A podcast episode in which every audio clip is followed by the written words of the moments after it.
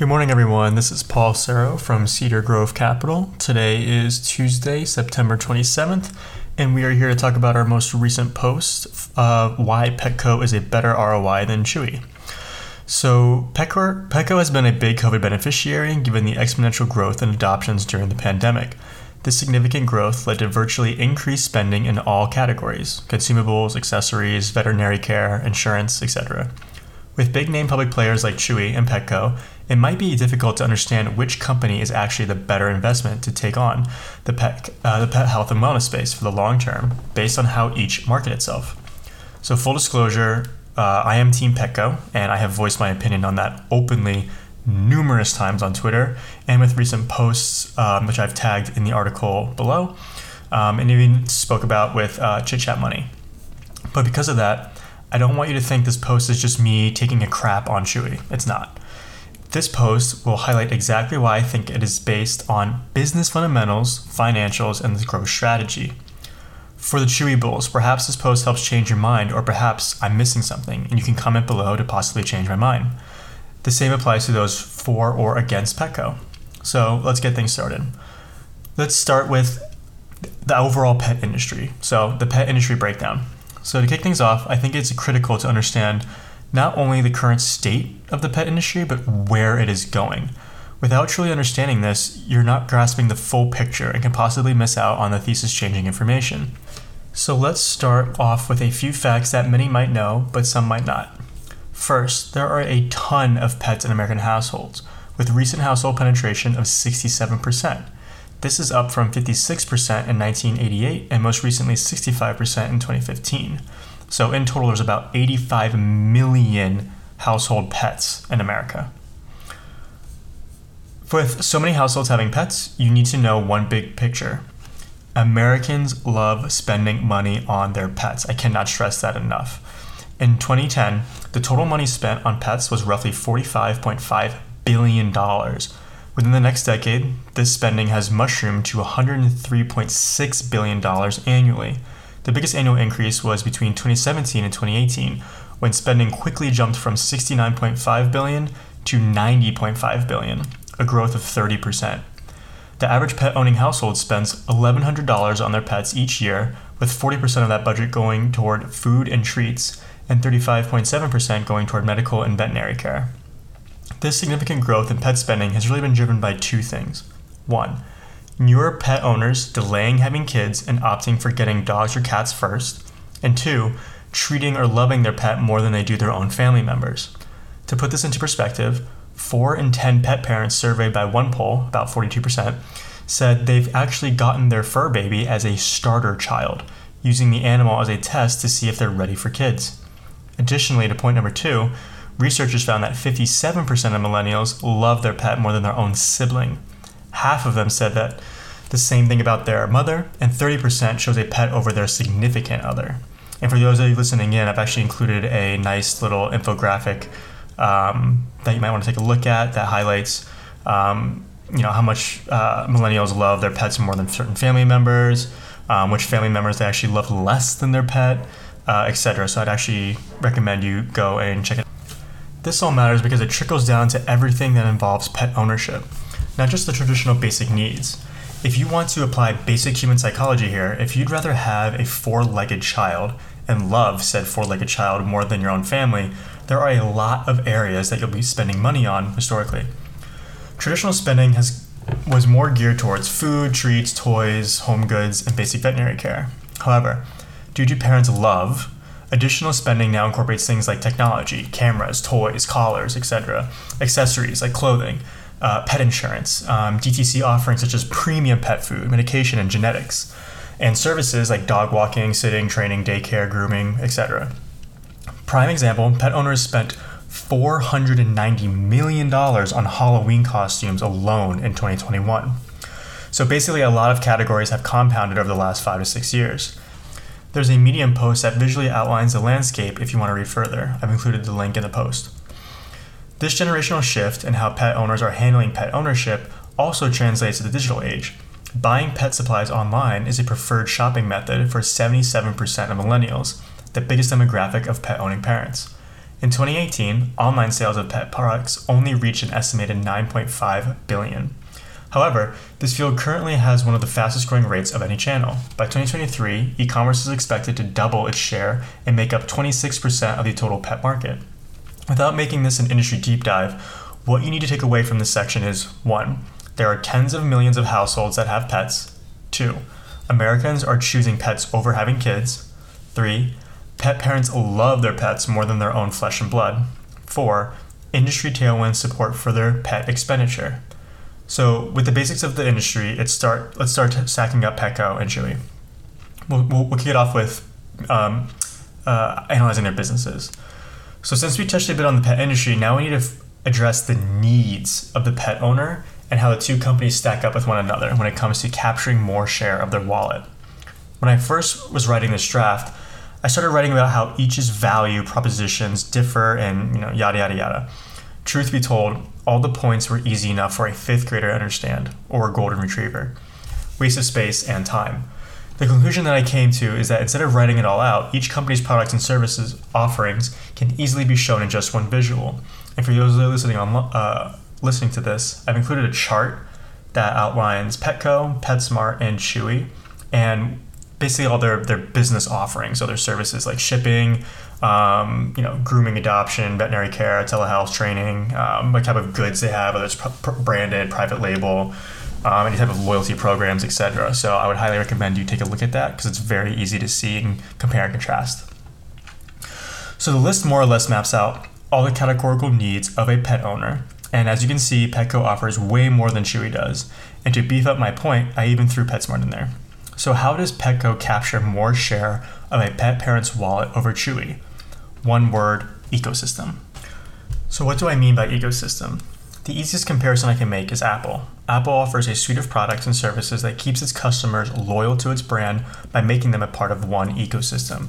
Every product linked its way back to iOS, and the value proposition you get from going to one source pays off.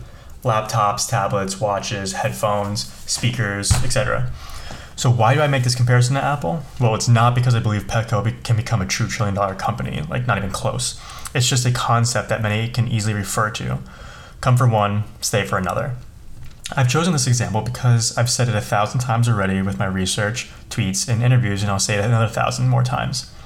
Americans would rather go to one place for shopping. Pet goods and services are not like shopping for electronics. You can go to Walmart for a TV, Target for Xbox, and Best Buy for a new sound system. That consumer decision is mainly driven by price sensitivity. But wait just a minute. I'm not just saying that there's something unique here, but between the products of Petco and Chewy, but what I'm saying is that they have a service that helps with keeping customers with them, aka boosting long-term value. The first basic level of granularity comes from an auto ship service. It's simple to understand. You just have items that get delivered to you on a regular basis automatically. This helps companies with recurring revenue and supply chain forecasting. In return, the company gives you 5% off for doing so. Petco, PetSmart, and Chewy offer the same rate. Considering that most recurring items purchased by pet owners are food and treats and medicine, so think flea and tick, getting 5% off just to have it come on a regular basis from one place is ideal for those that don't want a headache and wants to save some money. This has directly led to Chewy reporting auto ship customer sales of 1.78 billion in Q2 2022, and it made up 73.1% of net sales in the quarter. Petco doesn't disclose how much auto ship is a part of the business, but it says that its recurring revenue programs are up 54% year over year. Here's where Petco has a leg up though. They have another layer of granularity for a membership plan, which is called Vital Care. It's a $20 monthly membership fee, but you get additional perks that you can otherwise wouldn't have from a basic auto ship option. I talk about this in a separate post on how much power the Vital Care offering has to the financial health of Petco, and I've included the link below. I won't be going over it during this post just because it is its own separate post, um, but I encourage you to take a look and read it. So during the Goldman Sachs retail conference, a Goldman Sachs analyst asked how Petco views AutoShip in relation to another quote unquote competitor, which they were hinting to Chewy, and what role Vital Care plays in that.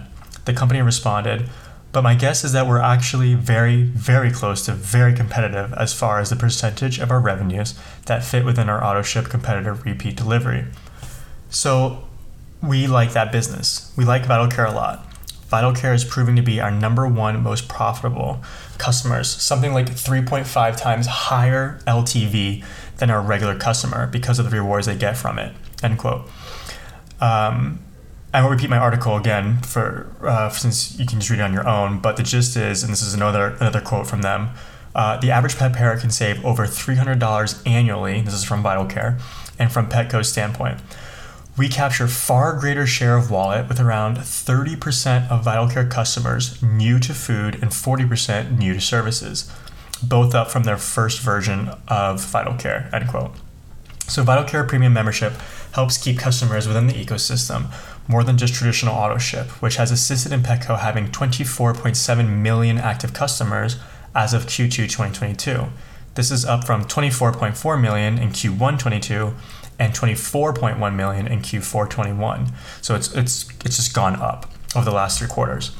Um, if we compare it to Chewy's current 20.5 million, this is actually down from 20.6 million in Q1 2022 and down from 20.7 million in Q4 21. So this is all despite Chewy having a head start online, and I've included a uh, a chart below that shows um, Chewy's active customers um, since fiscal year 17 and how it's been trending upwards and unfortunately slowing down and going down. So these two points, auto ship and Vital Care alone, offer the ability for the average pet parent to take advantage of other services within Petco stores that Chewy simply cannot offer. And I've also included a flywheel that you can see from Petco where they state that over 54% of pet parents prefer a one stop shop uh, experience and how uh, Petco's ability to offer many different services in many different categories uh, can build multi channel loyalty. So, Petco is a retailer first, right, and an e commerce player second, but they understand that an omni channel approach is the future. Chewy can't do this because they all have no retail arm. Almost no DTC founded retail company has found that an online only model works not Allbirds, not Warby Parker, not Rent the Runway, etc. They have uh, tried to stay online, but they have all opened up physical locations. So Chewy does have a product market fit, but it inherently is limited. Um, so, calling up a quote here uh, services are such a differentiator versus online and max competitors and pet parents who see the value in our training, veterinary services, and grooming. This is from Petco, by the way. They also act as a feeder for Petco in, into a broader health and wellness ecosystem, including OTC solutions, uh, prescription food, prescription medicines, and insurance. End quote. So, with over 54% of pet parents wanting a one stop shop experience, the obvious choice is Petco. From a pure business sense, while you can shop online at Chewy and Petco, the latter offers many other services that get sweeter when it's wrapped up around an auto ship or a vital care offering. But how does this translate financially? Let's talk about that. So, if we look at financial comparisons, at face value, it seems that Chewy is the winner. They have significantly more sales, about 60% more on an LTM basis. So, they've generated $9.46 billion in the last 12 months versus Petco's 5.91 billion. And they're growing top line uh, over the last 12 months nearly two times what Petco is at 16.57% versus 8.58%. This makes sense since buying pet supplies online is preferred shopping method for 77% of millennials. And I've also included a chart um, below looking at the last 12 months and how the gross margins and the EBIT margins compare. Um, I will note that Chewy's uh, last 12 months gross profit margin is at 27% and Petco is at 41%. These are gross margins. This is like the next this is the this is the line item that's right below COGS, right? This is how well they're doing based on COGS. And if we look at their EBIT margin, the last 12 months, Petco has delivered 4.31% EBIT margins, and Chewy has delivered a negative 0.6% EBIT margin. So, I mean, I mean, like, let's read the room here. But even then, sales growth for Chewy has slowed down dramatically since COVID, only barely keeping up, uh, keeping above low double-digit percentages year over year. Petco is dealing with the same issue, but based on high single digit percentages, and I've included a chart for you to see as well. So while sales are nice and all, equity investors don't get paid based on sales. They get paid based on earnings, and this cannot be more true than in a non zero rate environment that we're currently in. So, with so much quote unquote growth, how well has Chewy done generating earnings or even free cash flow? Pretty terribly is the answer. The thought behind Chewy being successful is that it will eventually get economies of scale, but this really hasn't been the case. Looking at the first 26 weeks of this year, Chewy has generated $143 million in adjusted EBITDA, which is a BS metric, anyways, representing a 3% margin. On the flip side, Petco generated $275 million in adjusted EBITDA, representing a 9.3% margin.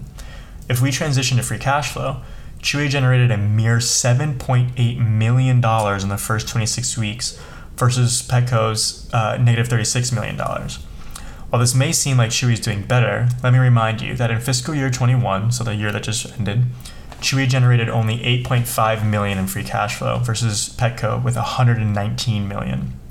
The reason Petco has generated less cash this year so far is because of capex and fixed assets, something that a physical retailer needs to spend on to grow out its network. But these are just face value numbers, so let me get a little bit more in depth on what such a disparity in profitability metrics. So here's a lowdown. Chewy made its mark by being the online DTC pet business model that countered the traditional in store experience. At the time, this made sense since e commerce was just getting off the ground in a meaningful way, and many thought it would be the, the future, and it still is. Chewy offered various different products and even wound up standard shipping times by offering a two day shipping. So, what did they have in a nutshell? They had convenience and speed. This all made sense in how they grew so quickly, but here are the problems with that, which is what I've been trying to highlight this whole time. Your growth is limited. Because you're online, you can only do or offer products and services that can be done online. You can't attract customers for a plethora of other things that pet parents need. The biggest one is veterinary care. While Chewy does offer telehealth services, it's an offering that is a simple Q&A and not prescribing level telehealth. Even its insurance offerings are from Trupanion and are not owned by Chewy. What real operating leverage can you create from this business? The answer is not much, since the story here has always been about economies of scale. Here's where Petco comes in to eat its lunch, and why I have voiced over and over again why it's a better long term bet. First off, shipping. So let's take shipping for example. Chewy added value to customers by being faster than traditional retail with two day shipping. Sometimes, depending on where you are located, items would arrive in as little as one day. But here comes the problem shipping eats into margins and always has. But at this point, it's pretty much table stakes as a retailer. Can you imagine the cost of shipping on a 30 pound bag of dog food? If you're ordering a simple one, call it $55 for a 30 pound bag of dog food, and Chewy offers you free shipping on orders over $49, shipping and handling has to be at least 15 to 20% of that order, like at least. So, how is Petco different? Well, it leverages its retail space from multiple areas. First off, store fulfillment. So Petco doesn't need as many separate fulfillment centers to ship goods compared to Chewy because it just currently uses its own existing space to complete orders. So real estate optimization translates to savings. They also have same day delivery. So piggybacking off of the store fulfillment, Petco announced a partnership with DoorDash to offer same day delivery to its customers if they have it in a local store for free if that order is at least $35. So they're avoiding the costly shipping and handling costs, which also translates to savings. Three, store pickup. So while having pet stores, customers, or while having the pet stores, Petco can offer customers savings through their buy online and pick up in store, which is their BOPIS offering, um, which includes savings and reduced time. So as a consumer, you save time and you increase the chance to, uh, and from the Petco's perspective, you increase the chance to cross sell once you're there. Four, increase long term value. This is different from average order value because you're increasing the earnings potential of your customer over time and not just at one point in time. This comes from offering all those other businesses such as grooming, training, vet care, insurance, etc. So if you think about this rationally, and I really want you to think about this rationally, with no bias between Chewy or Petco, which company do you think has the most potential to convince a pet parent to go with them and to stay with them. Hopefully, you, ha- you have come to the same conclusion that I have. So, what's the bottom line here? Retailers are not dead, they just had to evolve. Petco has done this and executed very well so far. Chewy, on the other hand, has barely been able to generate adjusted profitability while generating almost $10 billion in sales. And honestly, if you can't generate profitability, and I mean true profitability during peak time, so aka COVID, which you know brought in all these adoptions, etc., then you will most likely never will. Petco, however, has been able to generate profitability on all metrics recently and has strategically planned on new initiatives like the DoorDash deal to expand margins. The strategic initiatives to invest more in the health and wellness side of pet ownership will reap rewards for years to come. Chewy has the quote unquote tech aspect of it, despite it operating in virtually the same space as Petco. So when Chewy doubled off the recent June low and Petco only went up low double digits, I asked my other hedge fund friend why he thought this was happening, and he gave me the, the best response. He said, uh, quote, buy the dream, sell the execution, end quote. Some of the most annoying words someone has ever told me about an investment that I felt were some of the truest. So ask yourself this which business do you actually think is going to be the better one to own, not speculate on, but own? Which one has the best business model to drive free cash flow per share growth in the future? And with that, you guys, um, this is Paul Serro from Cedar Grove Capital. Uh, until next time, I appreciate you guys listening in, and we'll be talking soon. Thanks.